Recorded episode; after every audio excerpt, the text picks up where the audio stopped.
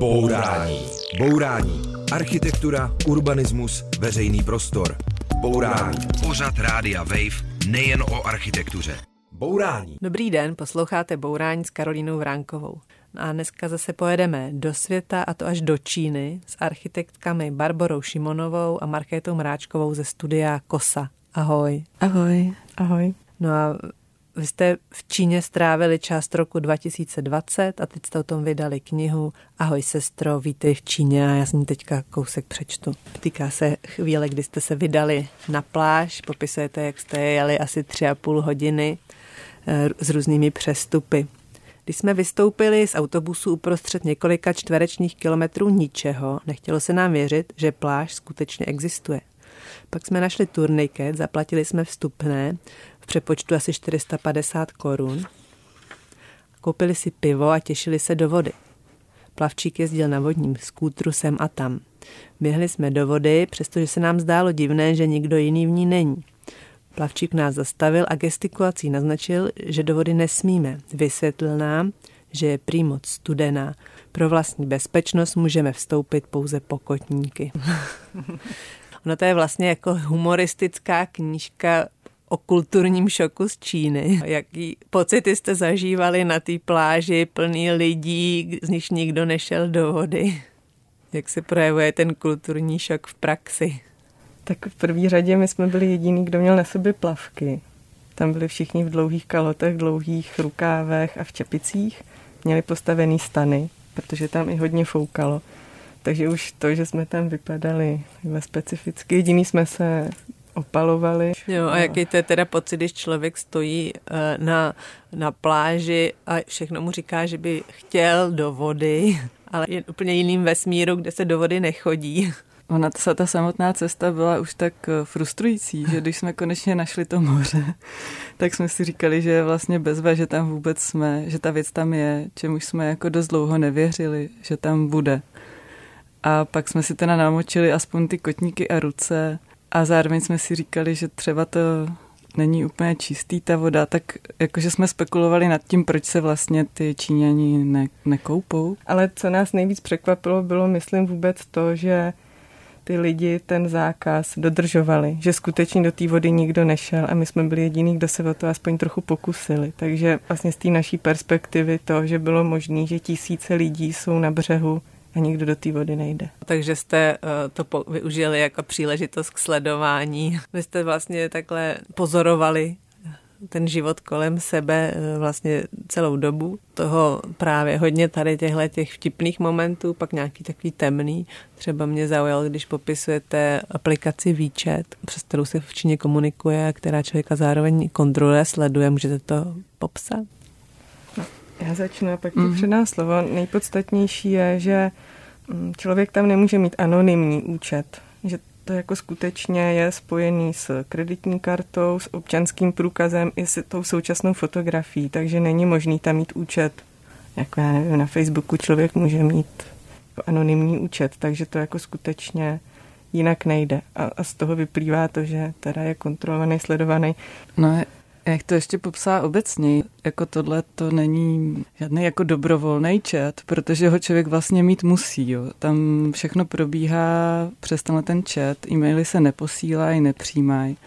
Takže to je jako oficiální vlastně kanál, kterým se komunikuje s, s učiteli i se spolužáky a dá se přes něj i platit, kupují se přes něj lístky na vlak, na autobus, Prostě ten program umí spoustu věcí a zároveň všech, jako žádná z nich není anonymní.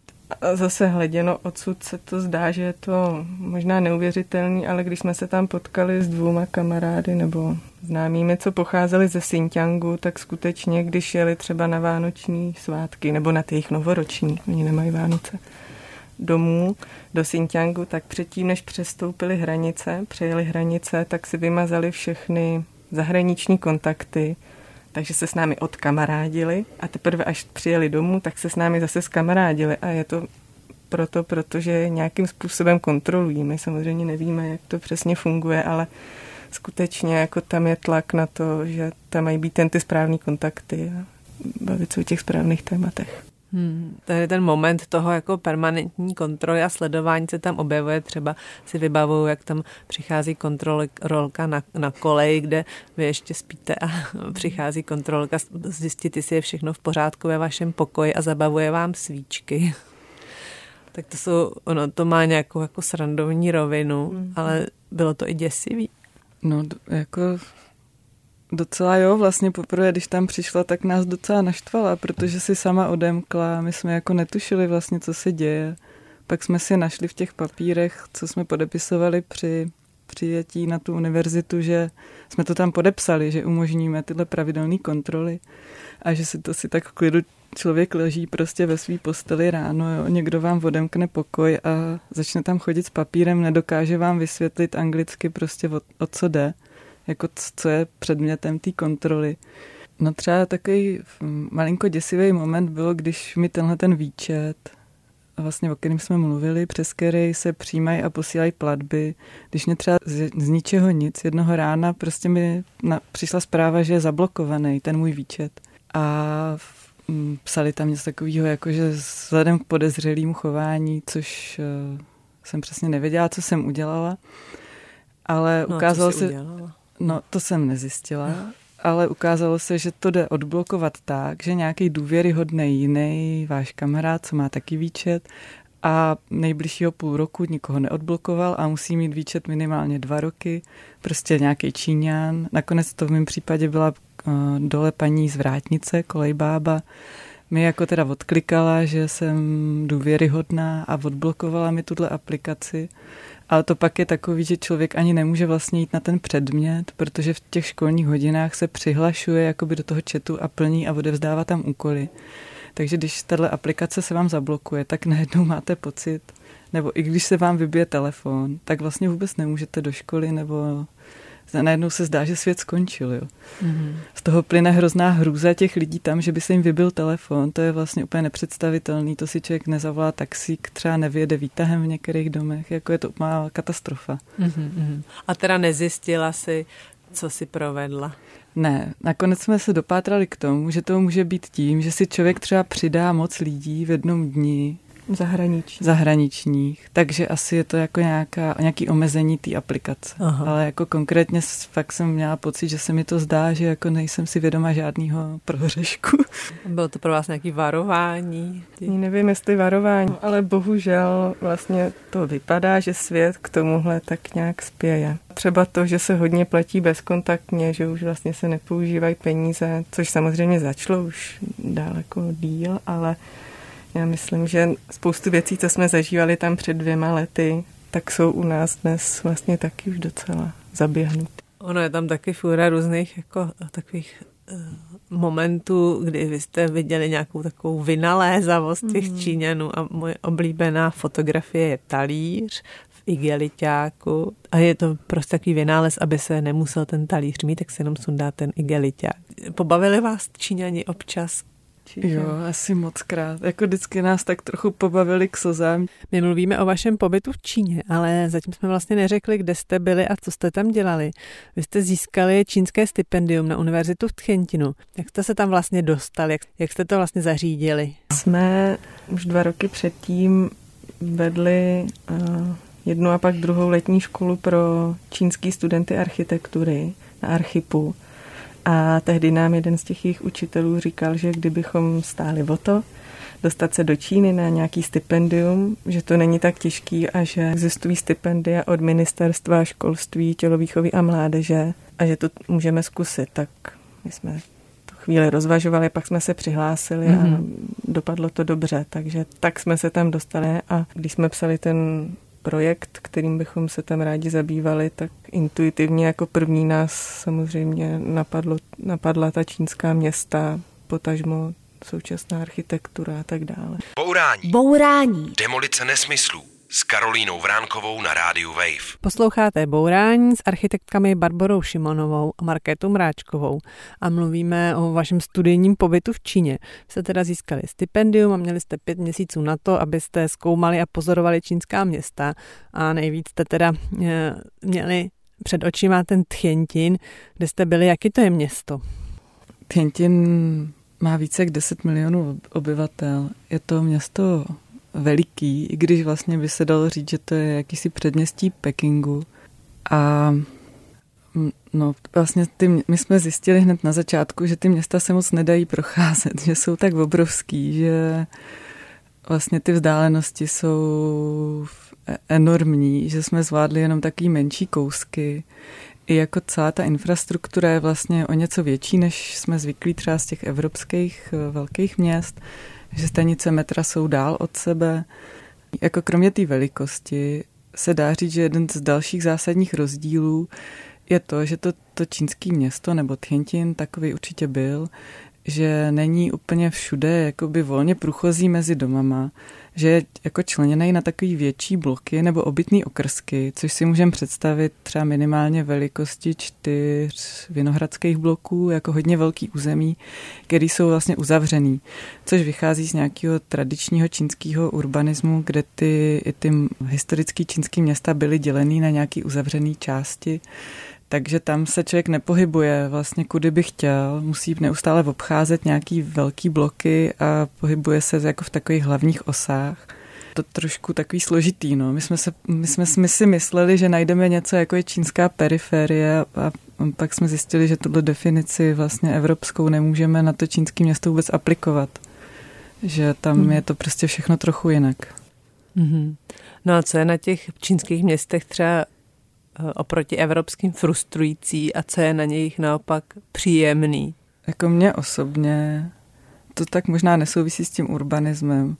A mě jako hrozně na začátku frustrovala mm, kvalita vzduchu nebo vůbec to ovzduší. Jakože na to člověk vůbec není zvyklý, jo? že by u nás byl takový smog vůbec jsme to nepochopili. Mysleli jsme si, že je furt mlha na začátku, jo. Jakože jsme, nám hrozně dlouho trvalo, než nám opravdu došlo, že ten vzduch je takhle špatný. A je to něco, s čím nějak eh, se člověk hrozně těžko vyrovnává, jo? že pak zvažuje, jestli vůbec jít ven za takovýchhle podmínek. Pak zjistí, že má ten smog i doma. Pak jsme jeli vlakem do Šanghaje několik hodin a tam vlastně celá ta krajina ležela v takovém mlžném oparu. A mně přišlo, že to než když to člověk představí, že by to bylo takhle všude na světě, tak eh, to, to, je jako, to, to byl hodně, hodně velký smutek.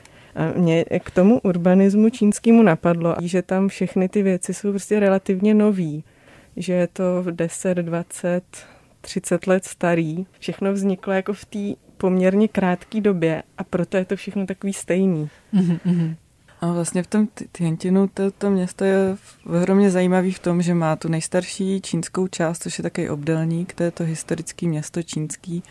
Potom má velkou část eh, z konce 19. století, začátku 20. století, což jsou jako mm, koncese jiných států. Jsou vlastně takový území, eh, který vystavili a vybudovali jiný státy na území eh, toho čínského města což jsou jako docela velký čtvrtě v poměru k tomu malému čínskému původnímu obdelníku.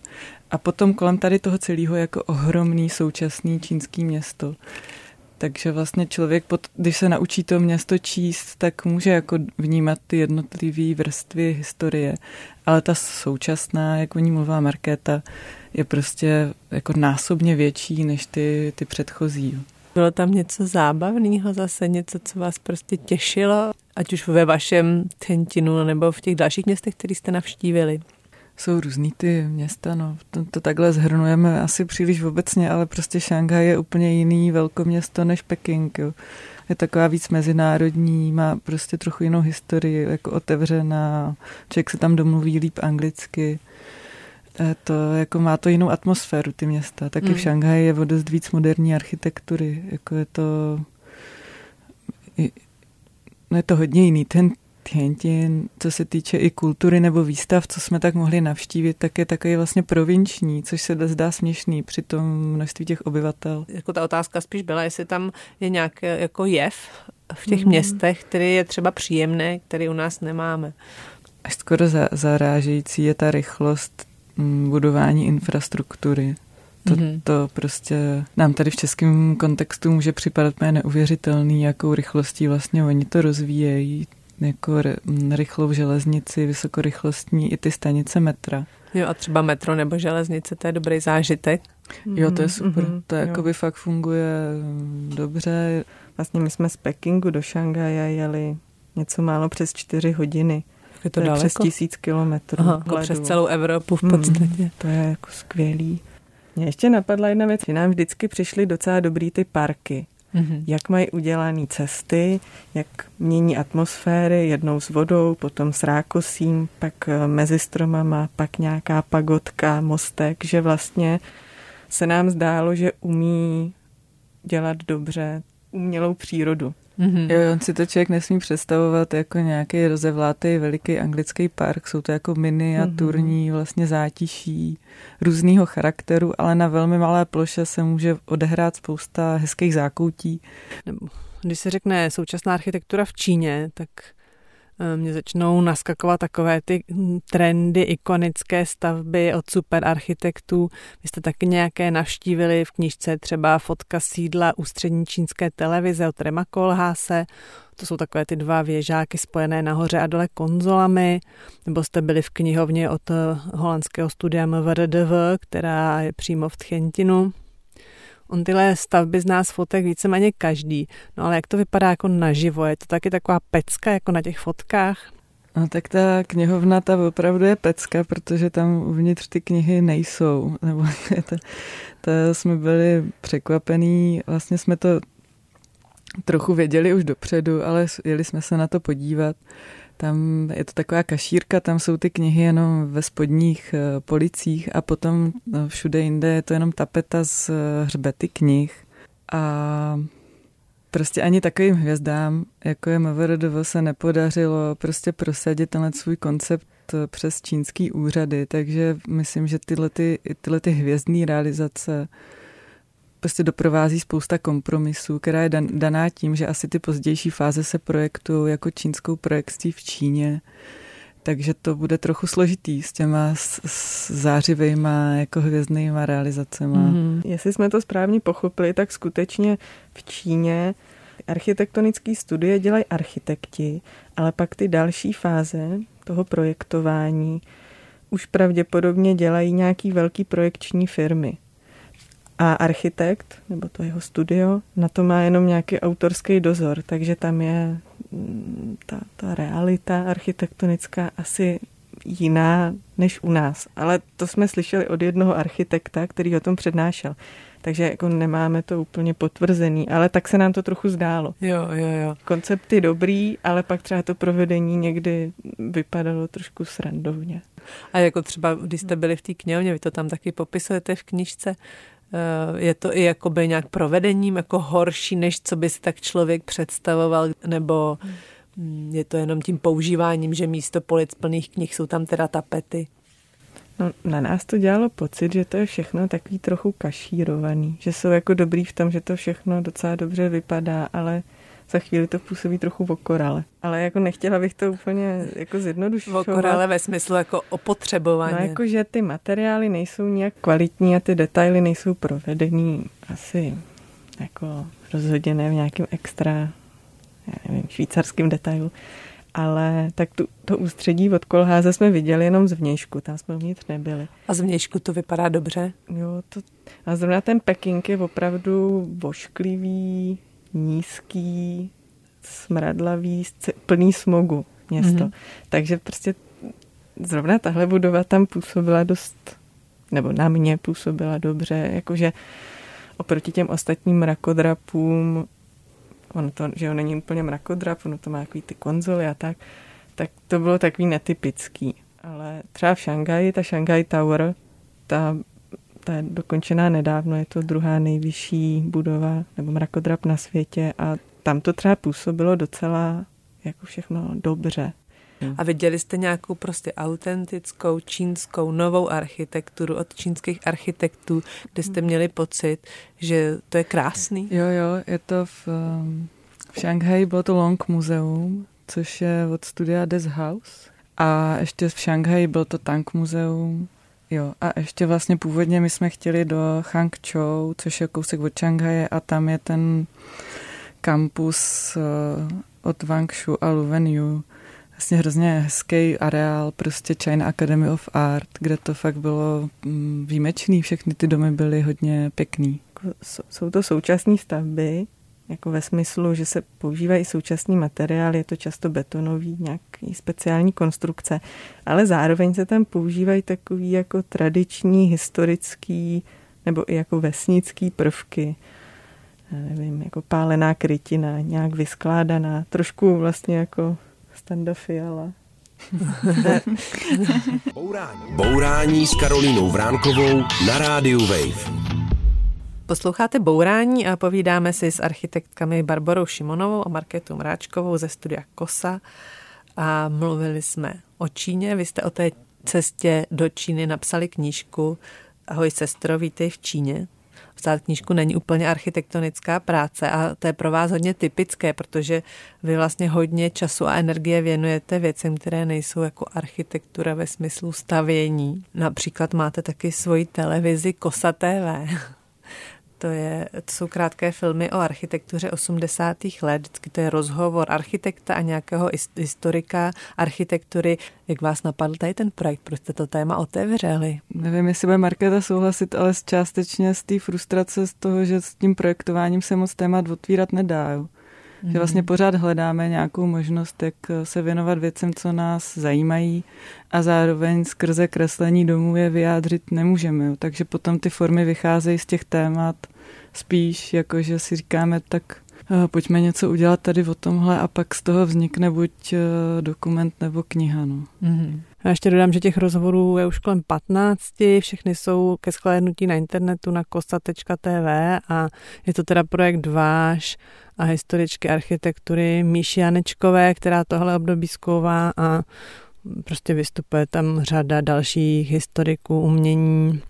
Jsou tam rozhovory s, třeba o kolonádě v Teplicích, to je raná práce Martina Rajniše, nebo je tam domovy důchodců, eh, rozhovory s Vladem Miluničem a Janem Mlínkem, nebo střední učiliště v Benešově, od architekta Pleskota. Jsou to takové, jako já bych to skoro nazval hříchy mládí tady těch dneska etablovaných architektů. Jo.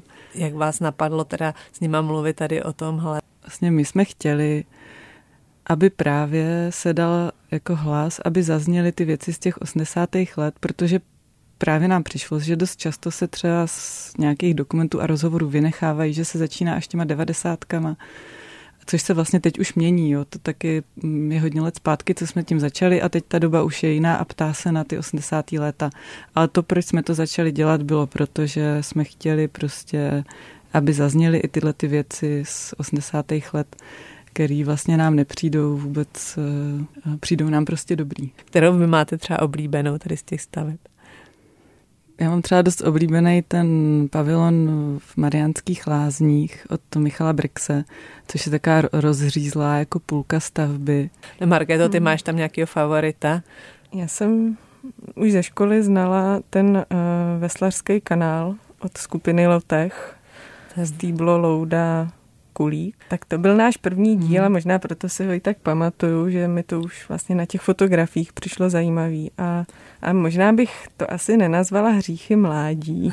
Mně naopak přijde, že je docela zajímavý mluvit i o těch stavbách, který často nejsou i od těch autorů tak masivně vypublikovaný na internetu, protože většina z nich, jak se pak založili ty vlastně nový ateliéry po roce 89, tak ty starší stavby už tam často neumistují, protože třeba vznikaly v rámci projektových ústavů. Takže spíš je zajímavý objevovat eh, něco, co prostě není tisíc fotek o tom na hmm. internetu. Hmm. Já jsem to myslela spíš tak, že nejsou jako součástí takového toho hmm. jejich hmm. oficiálního hmm. kurikula a toho, jako čím se vlastně proslavili. To je pravda. No a to my bychom byli rádi, aby se tyhle ty stavby mezi tohle oficiální kurikulum počítalo, mm. aby se na ně jako nehledělo podměrečně. Ty 80. léta nebo ta postmoderna začátku 90. let, to je takový téma, který se teď začíná objevovat. Myslíte, že bude jednou jako stejně třeba oblíbený jako v 60. léta, že se to taky budou lidi dávat na Instagram? Tak určitě mnohý z těch realizací z 90. let a Jana Pavlova, jak se zabývala například těma bankama nebo těma bankovníma domama, jako devadesátkovýma bankovníma domama, aha. Tak uh, že vlastně už dnes se na to člověk kouká jinýma očima než nevím, před 20 lety a že třeba možná blbý příklad, ale že na tom dost často oceňuji, že tam byla ta mm, stále ještě spolupráce mezi architektem, výtvarníky, sochaři. A myslím, že zase ty dobré věci prostě vydrží ať jsou z jakýchkoliv let. Z našeho pořadu o architektuře už uplynulo skoro půl hodiny a ještě jsme nemluvili o architektuře nebo minimálně o stavění. Jo. Tak já bych teď přešla tady na téma, ještě bych ukončila tu předchozí část vaší básní. Protože i to je jedna z věcí, kterou děláte, jsou architektonické básně, nebo jsou to básně, nebo jsou to texty, nebo jsou to repy, nebo jsou to stížnosti. A dá by se říct, že to je taková forma kritiky. Abychom ji vůbec zvládli vyslovit, tak je dáváme do takového textu, mm, který říkáme do hudby. Protože aby to člověk sformuloval do nějakého prohlášení, tak na to jsme zjistili, že nestačíme. Asi, ba, asi by to měla být nějaká kritika těch podmínek, za kterých pracujeme. Ale střílíme do vlastních řád, myslím. Takže no. si ještě dáme jednu architektonickou báseň teď, bez hudby bohužel. Já nevím, a když náhodou vím, tak to stejně nejde. Vývoj na stavbě má prudký spát. Materiálově a barevně katastrofa. Imituje to asi beton, to je strašlivý. Bude to šedý, pískový nebo dle památkové péče. Vyberte to míň hroznější. Klidně dejte to levnější. Na nesystémová řešení se stejně nevztahuje záruka. Nedá se nic dělat, než to takhle nechat. To byl váš text o tom, jak to chodí na stavbě, že vy teda taky projektujete, taky stavíte, jak to máte vlastně rozdělené, kolik času věnujete tomu morálnému projektování, a nevím, ubíhání úřadu, hm, prostě stavbám. Já z toho mám pocit, že se to všechno tak prolíná a nedokážu říct, co by bylo víc, co míň, ale vlastně tak během roku, třeba v létě hodně točíme dokumenty, zase jako v jiných obdobích, když máme čas, tak se zase víc věnujeme té projekci a když už náhodou něco stavíme, tak ty kontrolní dny prostě jedou pravidelně každý týden, takže vlastně se to nějak docela různorodě střídá. Mm-hmm. by se dalo říct, že to je půl na půl. No a já myslím, že právě takový jako tradiční architekt chce nakreslit dům, chce, aby ten dům se postavil, aby stál, aby ho přežil a vy vlastně teda říkáte, že skoro půlku svýho času věnujete takovýmhle věcem, které nejsou tak trvanlivý, jako je knížka nebo filmy. Je to stejně uspokojující? No, jako někdy je to i víc uspokojující, protože ta energie třeba knihou strávíte dva roky, ale pak ji můžete dávat eh, přátelům, rozdávat, mluvit o ní mnohem snadněji, než eh, mluvit o těch projektech, který vlastně jako v té jenom vyprojektované fázi nikomu takovou radost nepřinášejí. Že? Jasně, že když pak ta realizace stojí a je někde veřejná a tak, takže přinese nějakou radost lidem, ale ta kniha je prostě mnohem koncentrovanější, mnohem jakoby, se dá říct, líp uložená energie možná. Ale jako, když se na vás dívají lidi z mějšku, třeba kolegové, kteří mají velký ateliéry a ty velký domy, a to je, eh, ty nás ani nezahlídnou možná, jsme pro ně takový na okraji, my se s tím jsme v pohodě, s tím, že jsme na, na okraji, ale jakože z toho máme nějaký svoje výhody. A myslím, že pro nějakou klasickou kariéru jsme úplně nerozlišitelný. Jo. Já myslím, no, Nemrzí vás to? Nebo nebude vás to jednou mrzet?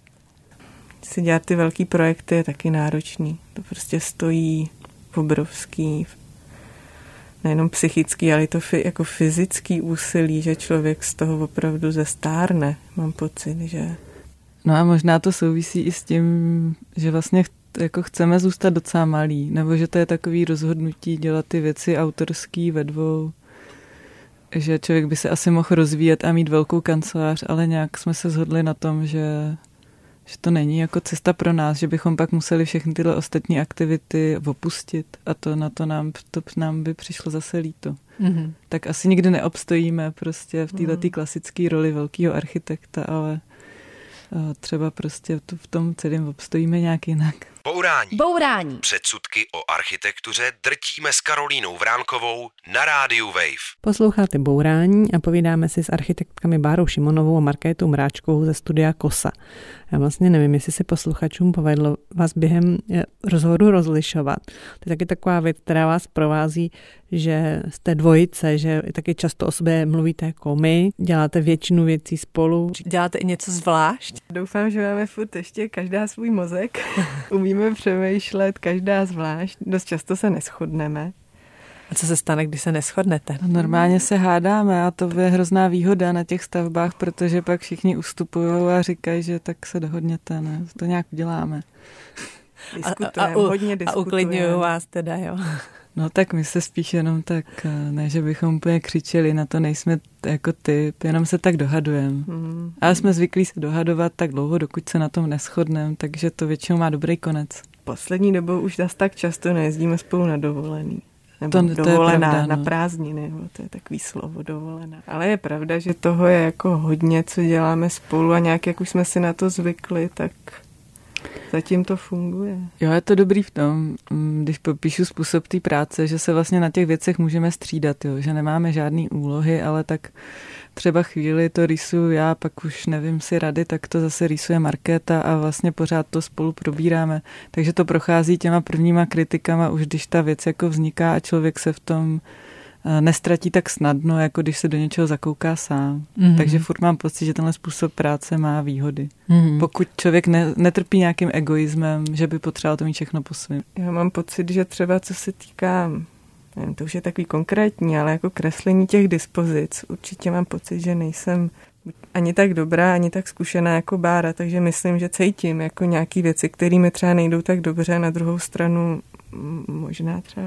nějakých těch organizačních, hmm. komunikačních věcí. Já to zase lepší, ne? Jo, že já, to furt mm, jakoby na... Já to jako nechci říkat, že to takhle je jenom jako, že člověk má tak nějaký pocit, že v něčem je třeba něco mu jde líp nebo ho víc baví. Takže možná, když bychom to nedělali spolu, tak by člověk prostě dělal trochu něco jiného nebo nějak jinak. Mm-hmm. Takže ale zatím dobrý. Jo, zatím dobrý a ještě máme nějaký plány, tak uh, třeba to ještě pár let půjde. A teda teď se konečně dostaneme k těm stavbám. Vy jste dokončili rekonstrukci Činčáku v Praze na Letné a teďka projektujete parčík ve Stínadlech, to je na Starém městě u kostela svatého Haštala, kde zbyl nějaký jako ne, takový nezastavěný kus, který chcete proměnit v park. Můžete to ještě třeba dovysvětlit? No, ona, je, ona je to vlastně část uh, zahrady u, u Fary, mm-hmm. je to za Haštalem.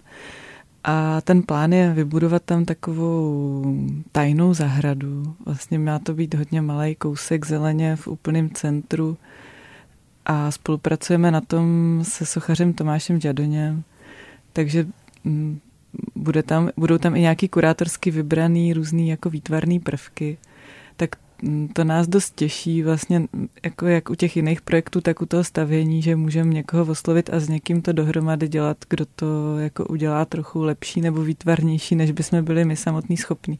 Jinak v tom projektu vlastně nejde o nic velkého, jsou to dvě brány, pár stromů a trocha zeleně. Mm. To ve stínedlech a odkazujete tam v, v návrhu na rychlé šípy, tak bude tam gingo. Ano, ano, to tam je.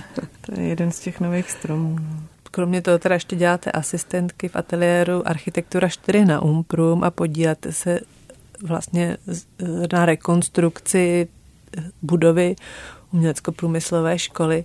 Tam se děje co? To taky děláme s Romanem Brichtou. Mm-hmm. Jsme tam jako tři architekti, on je ten nejzkušenější a tím, že se dílny ze staré budovy umělecko-průmyslové školy přesunuly do toho nového technologického centra v Mikulanské ulici, tak ty místnosti, které zůstaly prázdné, se teďka rekonstruují postupně buď na nový ateliéry, nebo na takový jako nový administrativní křídlo, že všechny ty administrativní provozy, které jsou rozesetý chaoticky po škole, se vlastně umístí mm, do jedné části budovy mm. a budou vedle sebe. Ale jako je to úplně super tradiční školní budova, tak co tam děláte? No říká se tomu malování a je to vlastně taková oprava, jako že se všechno jenom opravuje, repasuje, znovu natírá, někde se dělají i nové podlahy, ale jako ten výsledek eh, by, by měl být jenom jako dobře opravený místnosti pro jejich další budoucnost v rámci té školy. Zmínili jsme nový dílny Umprum, na ty se ještě zeptám.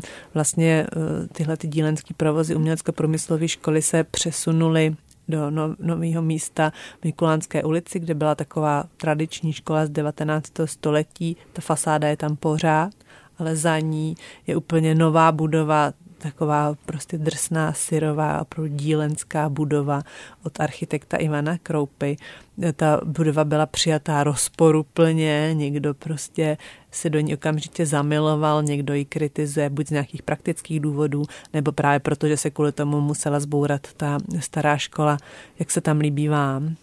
Ta budova sice už se tam ty dílny přestěhovaly, ale ještě není vlastně úplně plně v provozu, není tam ještě všechno hotové, tak já bych si úplně netroufla to hodnotit a asi bych počkala, až se to trochu zaběhne. Teď je to ještě opravdu takový... Je to dům velkorysej jako prostorově a myslím, že to je bezva, že se postavil. No, tak my to budeme dál sledovat a já doufám, že posléze přijde i autor budovy Ivan Kroupa a budeme se o tom moc tady bavit bouráním.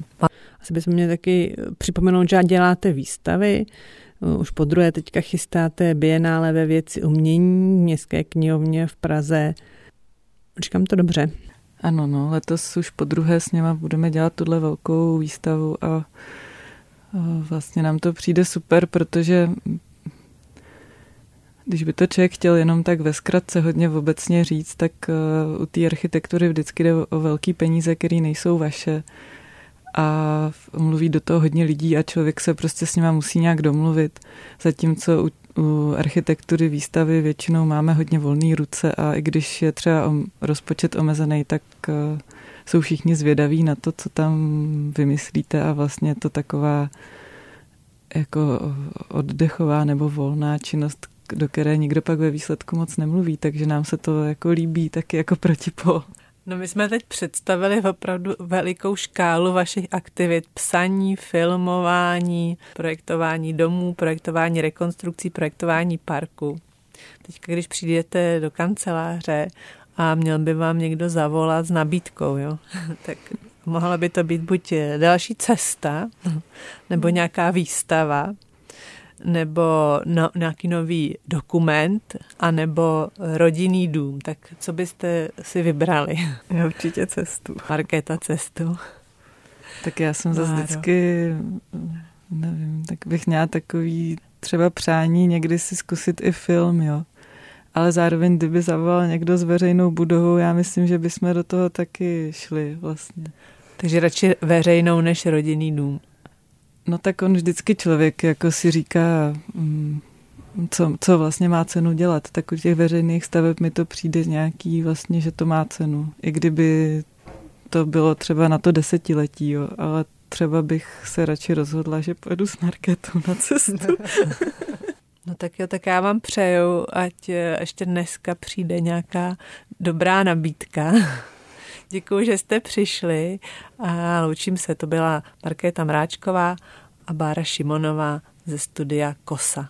Naschledanou, ahoj. Ahoj, děkujeme. Ahoj, díky. Nemáš nikdy dost bourání?